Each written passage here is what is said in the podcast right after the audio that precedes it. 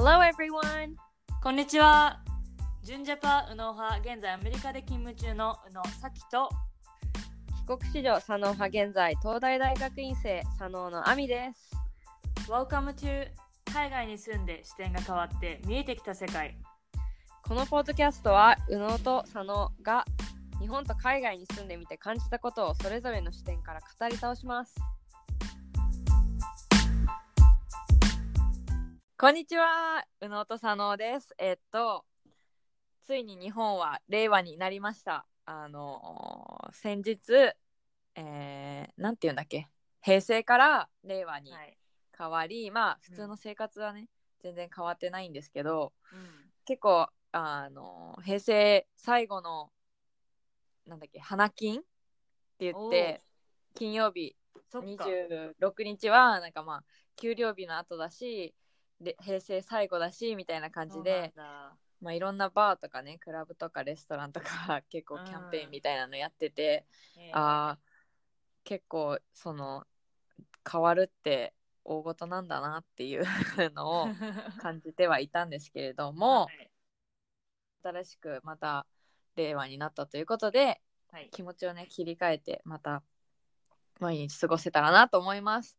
で、えっと本トピックメイントピックに入ってく前に、うんえー、今回右脳の視点があるということで、はいえー、お願いします。はいえっとまあじゃあ令和関連でいくと、まあ、私ボストンに住んでるので、うん、正直言って平成が令和に変わるとかあの、うん、毎日過ごしてる中では実感が全く湧かないのでテレビもないしで、うんまあ、私はね結構積極的に情報摂取しようとしてる方なんですが、うんあのはい、今週、まあ、今撮ってるのがしがつにじゅうろくにちでにじゅうしち、にじゅうはち土日でボストンでジャパンフェスティバルがあります。そう、うん、なんか結構アメリカのどこの都市もこの時期になるとジャパンフェスティバルってやってるんですが、うんまあ、ボストンはまだはちねんめぐらいかな。で今年ねなんかボストンって実は京都と姉妹都市らしくってで今年ろくじゅっしゅうねんを迎えるのね。だから、うん、なんか京都からも市長さん、ん京都府庁さんとがこう来、来米されて、うん、あのジャパンフェスティバルでも話すんですが、うん、はいあのね私パフォーマンスするっていうことで何をするかと言いますと、うんうん、あの私のもちろん私はダンスをするんですが友達で日本舞踊やってる子がいて、うん、あの一緒にコラボレーションをして昔の伝統的な日本からあの新しい日本の、まあ、ジャパニーズラップとか J-ポップ でとかで踊るから、うん、この新しい方にこう移っていくのをダンスを通して、まあ、表現したしていけたらなと思ってやるので結構楽しみ。そうそうへーそうなんです。え結構楽しみです。ち, ちなみに、はい、ジャパンフェスっていうのは多分、うん、なんかその結構アメリカとか海外でしかないイベントだと思うんだけど、はい、あのどういうことをするの？その踊るパフォーマンスとかの他にも、うん、もうなんかブースとか出てる？えっとね、そうそう、えっとボストンは多分ちっちゃい方だと思うんだけど今年はちねんめでふつかかんにわたってその食べ、食べ物のブース日本文化をこの、うん、教えるワークショップとか一緒にやりましょうみたいな人たち、たちもいたり、うんそれこそ早稲田大学とかのブースとかもあってなんか学校の、えー、そう説明とかもしたりエクスチェンジスチューデントとしてやるところもあるし ジャル とかも出しててあの、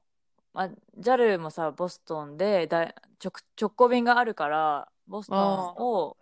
この何支店でやってる人がボストン支店みたいな人がいてその人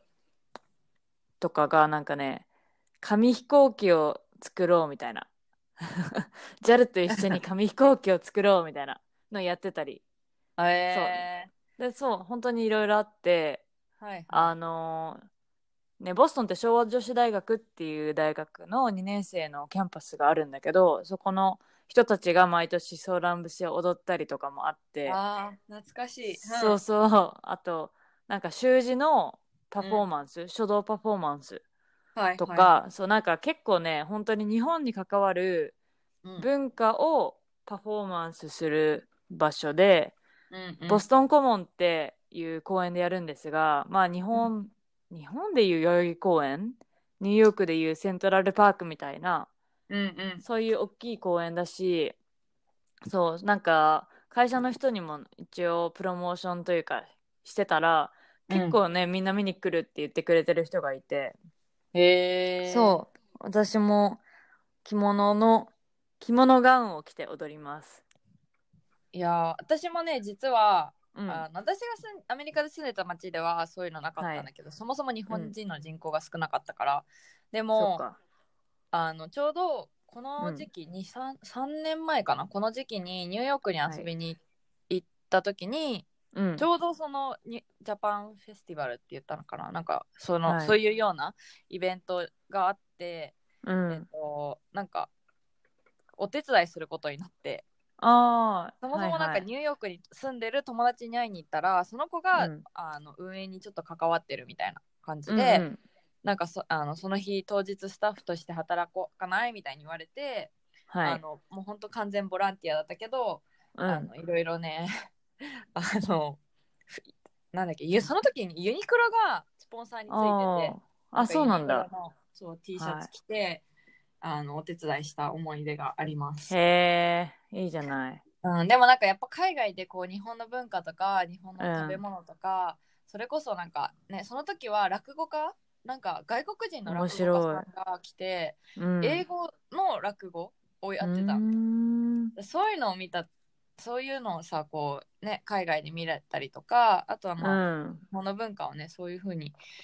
してもらえる機会があるってすごいなって思いました。そうそうそう、いや結構ねやっぱ日本文化ってあのクールな文化だと思われてるから、うん、それに私このね、日本の会社で働いてる分そうやって文化をこの、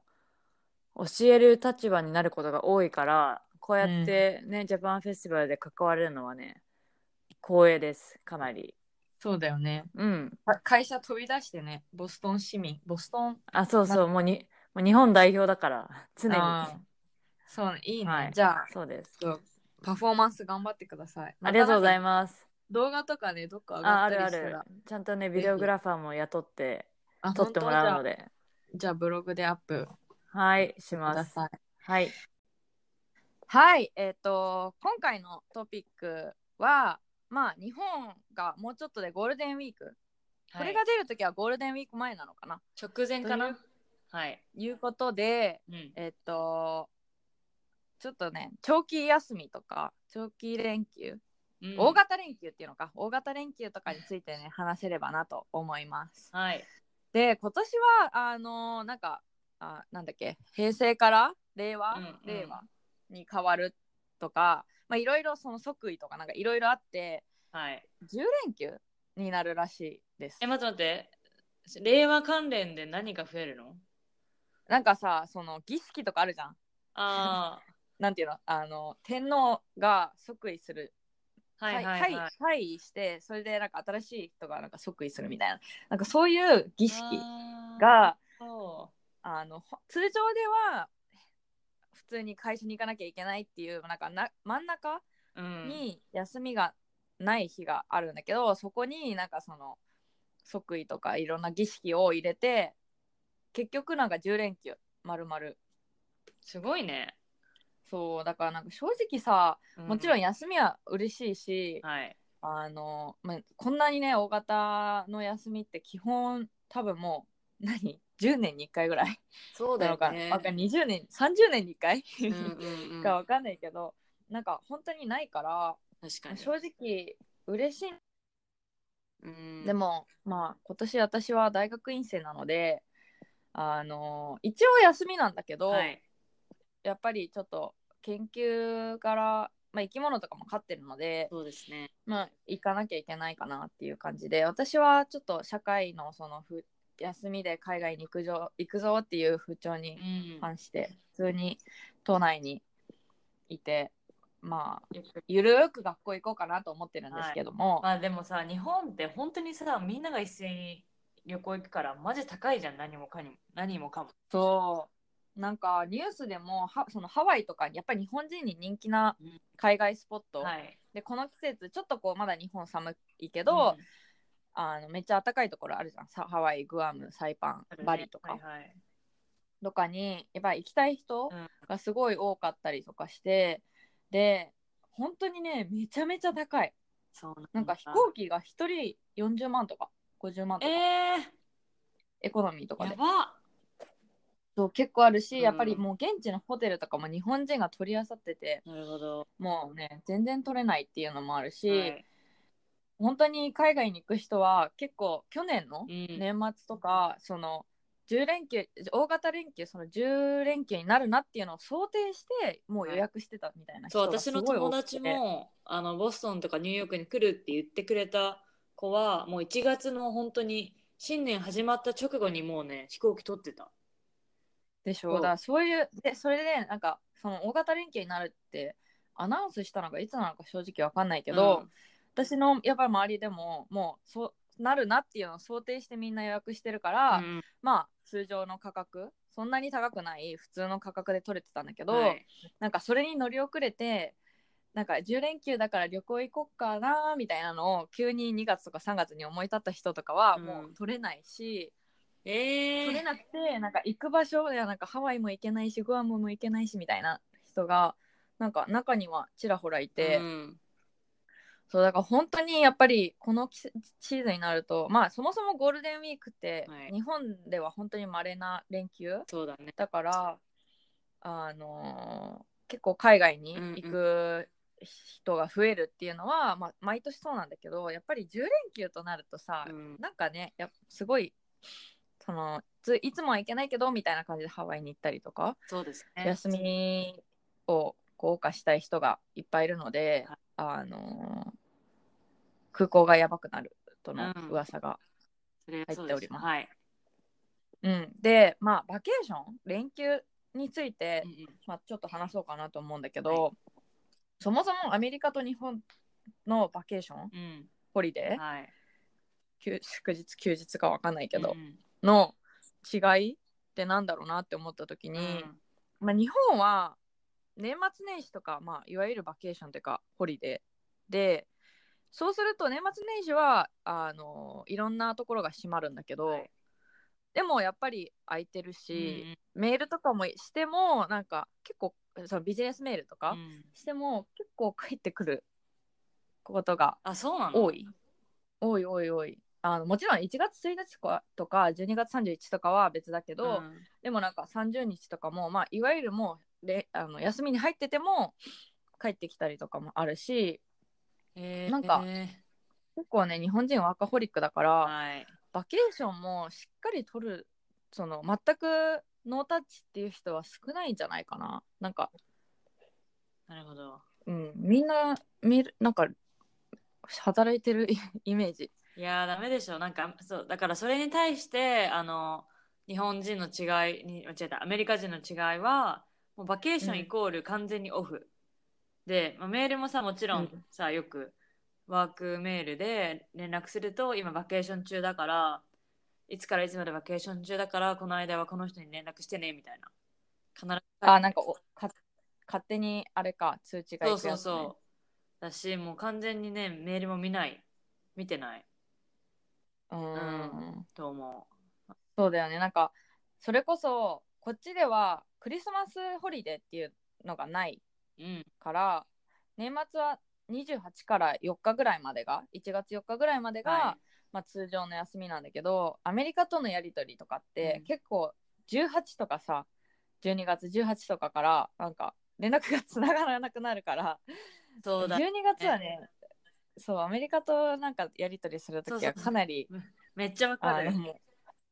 特にうちの結構ヒヤヒヤするうちの会社はさ、まあ、もろアメリカと日本だから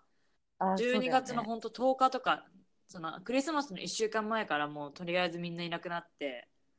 うん、で,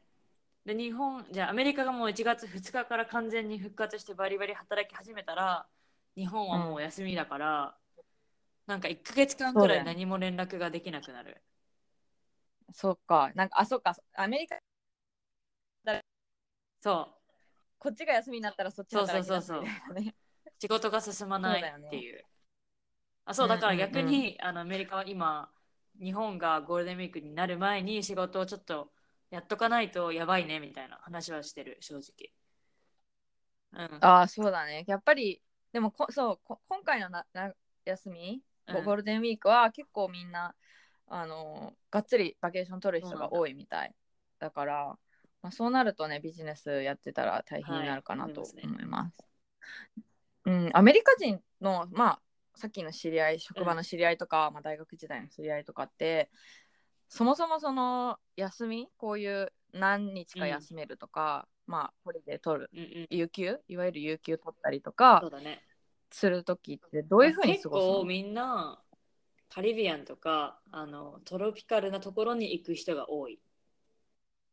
そうなんか冬とかの間は、まあ、ボストンすごい寒いじゃん。だからもう本当にエスケープみたいな感じでカリビアンのアイランド行ったりとか、うん、メキシコとかそういう人が本当に多くって、うんうん、で冬のあ冬はそうなんだけど夏の間はなんか遠くに行くってよりはみんなマサチューセッツのボストンの下の方のケープコットっていうアイランドにアイランドじゃないそのビーチタウンの方にコテージを借りてゆったり過ごしたり、うん、多いしあのボストンは、まあ、ちょっと暑くなるからあのバーモント州のちょっと涼しいエリアで、まあ、なんだろう軽井沢みたいなところで過ごしたりとか、はいはいはい、そういう人が多い。なんかバーベキューして池、池というかそうだねレイクに泳ぎに行ってみたいな。じゃあなんかあの大都市に旅行に行ってなんかガツガツこうその地のおいしいレストラン行ってなんか観光地回ってみたいなそんな感じではない。えー、なんかあんまりわざわざ エルエー とかわかるけどねわざ、まあ、シカゴとかも行くけど、うん、なんかそんなにさいっしゅうかんもいるような場所じゃないからまあ近いっていうのもあるけど、ねはいはいはい、もちろんあのそうだからいっしゅうかんのバケーション取るってなったらみんな、うん、まあね国内だったら暖かい方行ったりとか冬の間は雪山に行ったりとかあのそうそうそであの結構家族連れとかは雪山でもコテージを借りてあのスキーして、うん、あのコテージの暖炉で温まってみたいなそういう、そういう人も多いし、まあ、割と、うん、あの忙しく毎日するようなバケーションってよりは、うん、とリラックスというか現実と離れるバケーションが多い。 う, ーんうちのなんか家族もそんな感じ。あそうなんだ。なんか冬とかは、うん、あの私がちっちゃい頃はやっぱり、まあ、日本だけど国内だけど長野とか行ってなんかコテージみたいなの借りてスキー行ったりとか夏はキャンプとかで自然自然のところによく行ってたかな。 う,、ねうんうん、うんでもなんか大人になると、はい、なんだろうこうそれこそ大都市なんか、まあ、ソウルとか韓国近かったら韓国とか、うんまあ、台湾そんな大都市じゃないけど台北行ってなんかいろんな屋台回ったりとか、はいはい、なんかリラックスというよりはこうかがっつり観光みたいなのが周りは多いかな、うんうん、まあそうかも。なんかそういう私ももちろんそういうことはするんだけどなんか、うん、あのなんか他に目的があってその 土, 土地に土地に行くというかなんか誰かが住んでるから遊びに行ってとかもあるし、うん、あ多分アメリカ人でよく旅行する理由としてあるのは、うん、あのバチュラー、うん、バチュラーパーティーとかはいはいはい。そういう結婚前そうそうなんていうの日本婚前旅行なんか全然違うことなまあでもババチェラーパーティーみたいな。結婚する前にあれだよね最後のシングルライフを楽しむぞっていう。うんうん、うん、そうそうそれでなんか本当にあのこの最近ジェフが行ってすごい楽しんでたのはナッシュビルってテネシー州のカントリーミュージックがすごい有名な場所なんだけどめっちゃバーもあって、うん、あそことか行ってすごい楽しんでた。うーんそういうバケーションもあるし、うんうん、でも日本みたいになんだろうねこのなんかさアメリカ人がハワイに行くって言って何したのって聞くとなんかハイキングしてみたいな、うん、サイクリングしてとかサーフィンしてみたいな、うん、そういうのなんだけど日本人に聞くとあのなんだっけショッピングモールでここショッピングしてあそこショッピングしてみたいな感じじゃん。 そ, それがなんかやっぱ違うなって思う。私の知り合いもなんか毎年えっとブラックフライデーフライデー、うん、そうセンクスギビングの時にセールになるから、はい、ハワイに行く人とかもいるし、あのアメリカ本土に行く人もいるから、うん、その人たちも本当ショッピング目当てに行くって感じだよね。そうだよね。でもそれも一応こう有給取ってホリデーとして行ってるし、だからなんかそもそも多分ホリデーに対する考え方が違うんだよね。そうだね。なんか リ, リラックスするのがアメリカ、まあ、日本ももちろんリラックスする人いるけど、うん、結構こうガツガツなんか安通常休みの日じゃないとできないようなこと、それこそショッピングとかもできないから、うん、そのがっつりね一日通してとかなんかそういうのしたりとか、まあ、ハワイは結構今なんだろうそのハイキングとか行く人もいるけど、うん、でもやっぱりショッピングもね日本じゃやっぱ買えないものとかあるし、ね、やめアメリカ安くなってるからね。そうですね。そういった意味で、うん、日本人にはすごい人気だと思う、はい、まあわかる、うんそえー、じゃあ、うん、えっと職場って休み取りやすいの？えっとね、その、はい、一般日本はこん、うん、日本はさ今回そのじゅう連休って言っても国が指定してる休みだから、はいはい、まあその取りやすい取りにくいというよりはなんか逆に、まあ、取, 取るのが当たり前みたいになって、うん、もなんか通常その有給取るとかそのなんだろう会社員としての取っていいのにやっぱりその職場の風潮とかで取りにくいとか、はいはいはい、まあ、仕事柄ちょっと取りにくいみたいな。そうねえっとねなんか私それねリサーチしたことあって、日本の有給消化率についてとかなんか世界の、はいはい、日本は有給はもちろんあるし、こういうあのあるんだけどやっぱ消化率が ごじゅっパーセント とかなの、うん、だからそれ平均してね平均してそうだそうだから逆にこう国がゴールデンウィークとかをちゃんとこの確保して休ませるみたいな、うん、そうだけどアメリカとかはヨーロッパとかはアメリカの方がヨーロッパよりも低いんだけどそれでも結構なパーセンテージの人が有給を取るから、うん、てかなんかみんなね取ると思う。ほんとほぼなんか私の周り ひゃくパーセント ぐらい取ると思う。へえ、えその取るっていうのは、うん、その年間さ付与されるじゃん、何日間取ります取れますよみたいな、はいはいはいはい、それを使い切る使い切るなんか次の年に、ね、あの持ってこれない会社も多いからもうなんかだから逆にじゅうにがつになると有給消化でいませんみたいな人も多いし、はい、うちの会社はアンリミテッドバケーションだからあの、うん、最近のテックカンパニーってそういうのが多くって、なんだろう何アンリミテッドバケーションって、えっと何日でも取っていいですよっていう。えそれやばいね。やばいんだけどもちろんちゃんと上司のね承諾を得てとかタイミングを気をつけましょうとかそういうのはもちろんあ る, あるんだけど、まあ、もちろんそもそもフレキシブルなアワーワーキングアワーの会社だしワークフロムホームも OK だし、はいはい、そう結構ね緩い、うん、えー、アンリミテッドとか考えられない、うん、結構あるよ最近の。本当テックカンパニーの募集見てると、うん、それを売りにしてるからそう逆にアンリミテッドの方がバケーション取らない人が多いっていうのも問題であの、うんうん、エイチアール 人事からもっと取るように言われてたりとか。えー、すごいね、うん、いや日本は ごじゅっパーセント って言ったけどでもそもそもそれってかなり高く見積もってると思う、はい、なんか私の周りとかももちろんその連日で取るとかも基本ないし、なるほど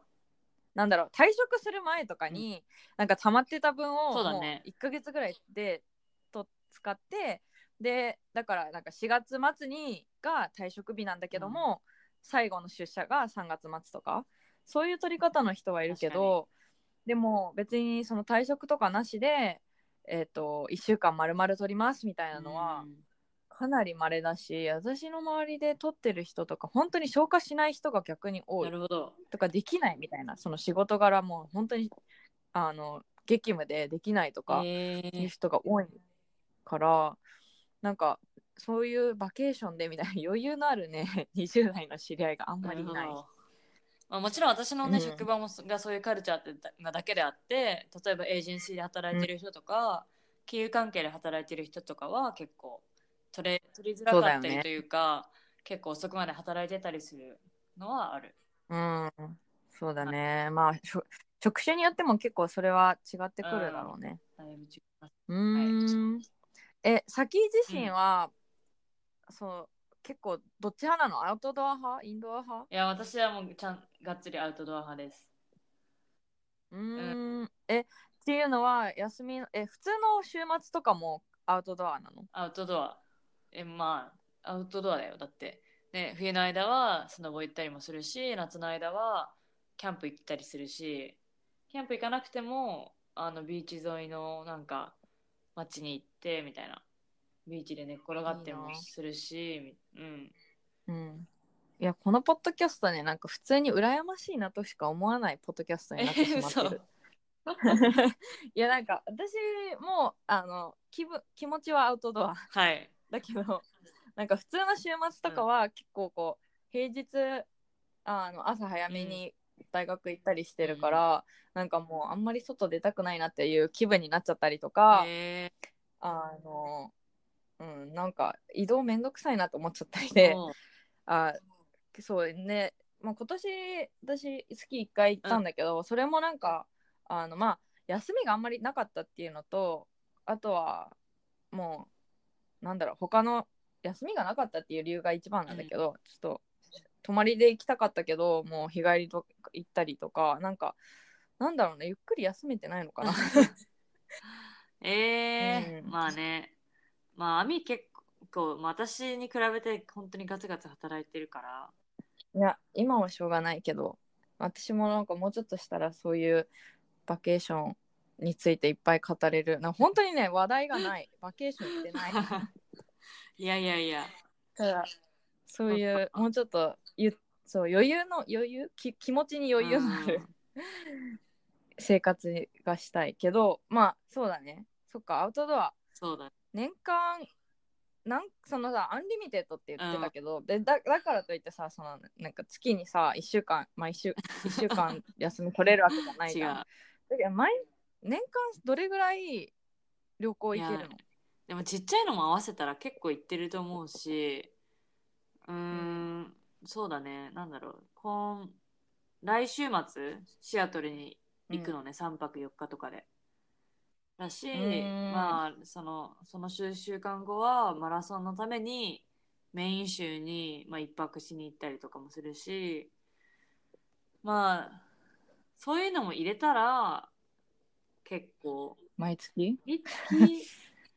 まあでも今働いてるっていうのもあるし、なんか週末もちゃんと活用できるようになったっていうのは大きいけど、学生のね、うん、あの週末とまた違うじゃん。そうだね。あとなんかアメリカはさ、まあ、これもあのインスタに上げたんだけど、うん、移動がさ結構車とかでしたりとか、もちろんその東から西とか西から東海岸に行くっていうのは飛行機だろうけど、うん、でもなんか安くない？安い。あの車高いよ。あー、え待って、ガス代がってこと？飛行機代がってこと？えなんか移動費移動費があの エルシーシー とかにしたらさ飛行機は安くなるけど、うん、でも普通に新幹線とかもさ、だって片道いちまんごせんえんで往復でさんまんえんとかになるし、全然余裕で大阪行きとか。まあね、結構高いよね。そうでホテルもさ絶対ひとりでひとりぶんだじゃん、うん、そうね、だからそれで重なったりで、うん、なんか取りにくいのかなそもそも。まあそうなのかもしれないけど、まあその車で移動できるっていうのがね、うん、だいぶ楽だよね。そうだね、本当に車ただ走らせていけばすぐビーチも行けるから、ちょっとなんか遠出した気分になるし、うんうん、飛行機代もね結構安いからね、 こ, あのこの間そのブッキングしたシアトルまでなんて往復でにひゃくはちじゅうとかだから、にまんごせんえんくらい。うん、しかもそれが結構な距離。そうそうそうね、東からまで。そう考えると安い。うん、えー、そっか、はい、まあじゃあちょっと飛行機の話題が出たので、はい、まああのゴールデンウィーク に, に海外に行く人も多いということで、うん、まあ、機内でのねこういろ過ごし方、うんうん、で私たち、まあ、なんだろう、その旅の達人でもなんでもないけどまあ飛行機はね、結構アメリカと日本を往復したりとか、はい、私の場合、まあ、親がタイに住んでるので、うん、タイの往復とかで飛行機は、ね、年間何回か乗ってるし、うん、まあそう、そういったな、なんていうの、飛行機の上で過ごす時間が結構ある中、はい、なんか持ってってよかったものとか、うん、あの持ってたけど全然使わなかったものみたいなのについて、ね、ちらっとこう最後話せたらなと思います、はい、えっと私から言うと、私なんかその、まあ、とある前見てた YouTube で、うん、あのとあなんだメイクメイクアップアーティストのアメリカ、はい、イギリスかなんかのメイクアップアーティストが、うん、機内で長期フライトの機内での過ごし方みたいなのでを上げてたのね、うん、でそれを見てなんかいろんなあの機内ではスキンケアをしますみたいな感じですごい話してて、はい、こういうあのプロダクトを使ってあの保湿したりとかっていうのをすごい話してて、うん、それを見てあこれめっちゃいいじゃんと思って、はい、で全部買い揃えたのね、全部その、まあ、基本的なあ良さそうだなって思ったの、えー、その中でそうで私もスキンケアやってみようみたいな思って、うんうん、持ってったの。でも一切使わなかった。いやそうだよそれはめっちゃわかる、ね、だからそう周りに言われて持ってっていいよって言って、うん、実際に良かったものとかあんまりないのかもしれない。うん、私もスキンケアはねトライして、あの化粧水とクリーム、まあクリームはちょっと乾燥本当にしたら使ったけど、なんかパックとか使いたいなと美意識そうてか ま, まず私飛行機に乗ると前はメイクしないし、なんかメイク落とす必要もないし、うん、まあ、メイクしてても飛行機乗る前のトイレで落とす、そこでメイク落として歯磨いて、うんうんうん、もう寝る気満々で飛行機に入る。そうだからもうなんか寝て終わるっていうのが私のいや私も全く同じで椅子に座った瞬間でそうそうそうからそうね、私、まあ、持ってって全然使わなかったもん。私はねスキンケアが、ま、持ってってまずあやっぱ機内ってさすごい乾燥して、うん、なんかあの湿度が本当に にパーセント とからしい。あそうなの。あ にパーセント 嘘かな、なんかすごい低いの、うん、でやっぱりあの空気もあなんていうのもう密室じゃん。だからこう同じ空気を、まあ、フィルターにかけて循環させたりとかして、ね、まあ、一応すごい汚い場所らしいんだけど、はい、だから私もなんかこういろいろハンドサニタイザーとか、うん、手, 手ピカジェルっていうのなんかき手をきれいにするアルコールとかも持っていくけど、うん、まあ、そもそも顔とかも触らないしあの持ってって全然使わなかったものほ本当にスキンケア、うん、あの全部モイスチャライザーとかあの保湿とかは結構乾燥するからつけるけど、うん、それ以外なんか顔拭いたりとかそうなんかねもうあのカバンに入れてさあの椅子の下に置くじゃん、もうそこから出すのがめんどくさくって、うん、私もそれもういいやみたいな、私も全く同じどうせ変わんないだろうみたいな感じで、うん、そう結局何もしないで終わるっていうのが私もよくあるパターン。え逆に持ってってよかったワンアイテムとかある？なんか最近持ってってよかったなって思ったのはその長距離フライト日本とか日本とボストンとかでは、うん、あのマッサージボールあのなんかランニングのリラックス何リカバリー的な感じのやつなんだけどあるじゃん、テニスボールとか、うん、ああいうちっちゃいのを持ってって、はいはいはい、ゴルフボールでもいいと思う。でお尻さ痛くなるの私、うん、ずっと座ってるとあ私も痛くなるお尻に、うん、あのボールをこのの下に置いてゴロゴロ動かすとちょっとなんかほぐほぐられほぐすほぐさせられるわかんないほぐれるほぐれるそっか、うん、あゴゴルフボールなんかねあのメディキュットも試したのねあの、はいはい、絶対効くと思うんだけどあの、ね、その履いたり脱いだりがめんどくさい、うんあはい、私はもうね、うん、履いてく履いてくんだ。だって暑くない飛行機の中、ね、え暑くない私寒がりあなんかなんだろうもう、うん、あのメディキュットにもさいろんなのあるじゃん、ソックスみたいなのもあるし、はいはい、もうなんかタイツみたいに完全にお尻腰まで履いたやつもあるじゃん、うん、でもそれを履いてあの今見えないように靴下とかも履いて、もうそれで行く。えやっぱいいなって思う。むくみ思う。まあでもそもそもあんまりむくもないと思う。あのむくみ体質ではないから、気休めみたいな、むし、むしろ防寒の一つみたいな。うん、あとはなんかあのさ、なんだっけ、エコノミー症候群、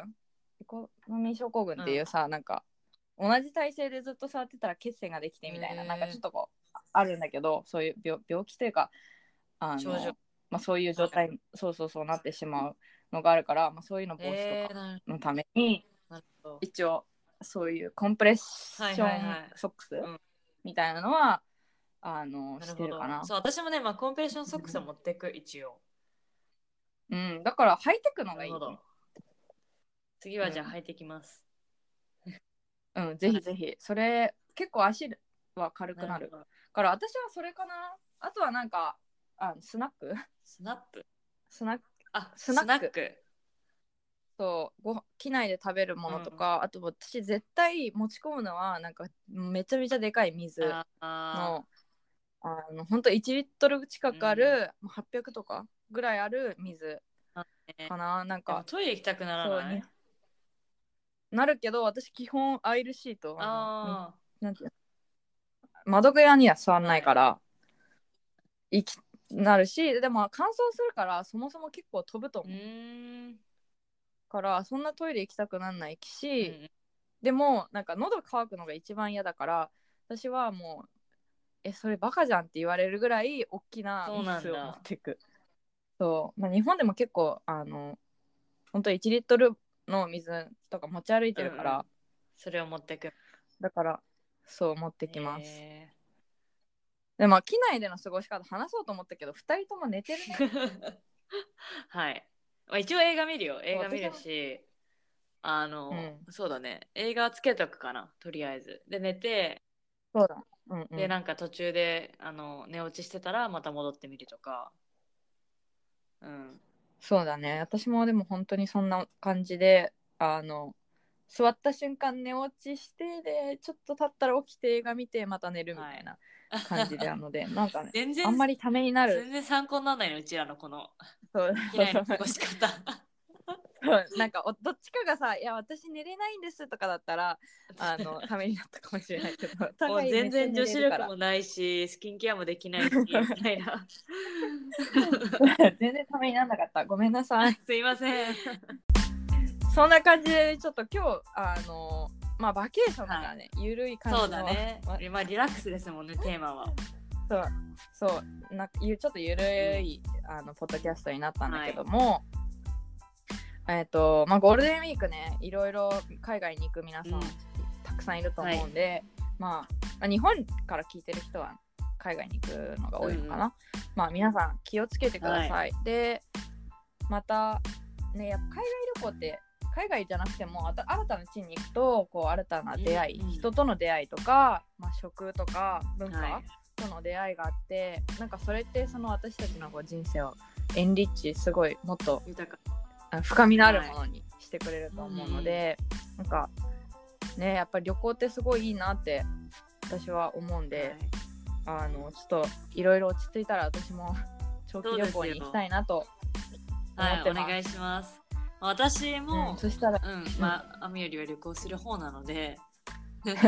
ブログであのアップデートしていけたいなと思います。はい、はい、じゃあねなんかもしこうこういう旅行に行きましたとか、まあ疑問今回のあのポッドキャストに対しての感想とか疑問とかがあればメールで受け付けてます。はい、メールアドレスは コンタクト ドット ユノ アット ジーメール ドット コム です、はいえー、インスタも最近頑張って頑張ってやってますし、まだ Facebook の投稿もありますのでフォローお願いします。でブログもね、まあ、更新ちょっと止まってるんですけどまあ今後もね頑張って続けていくので、はい、ぜひ読んでください、はい、お願いします。 See you next week. Bye, Bye.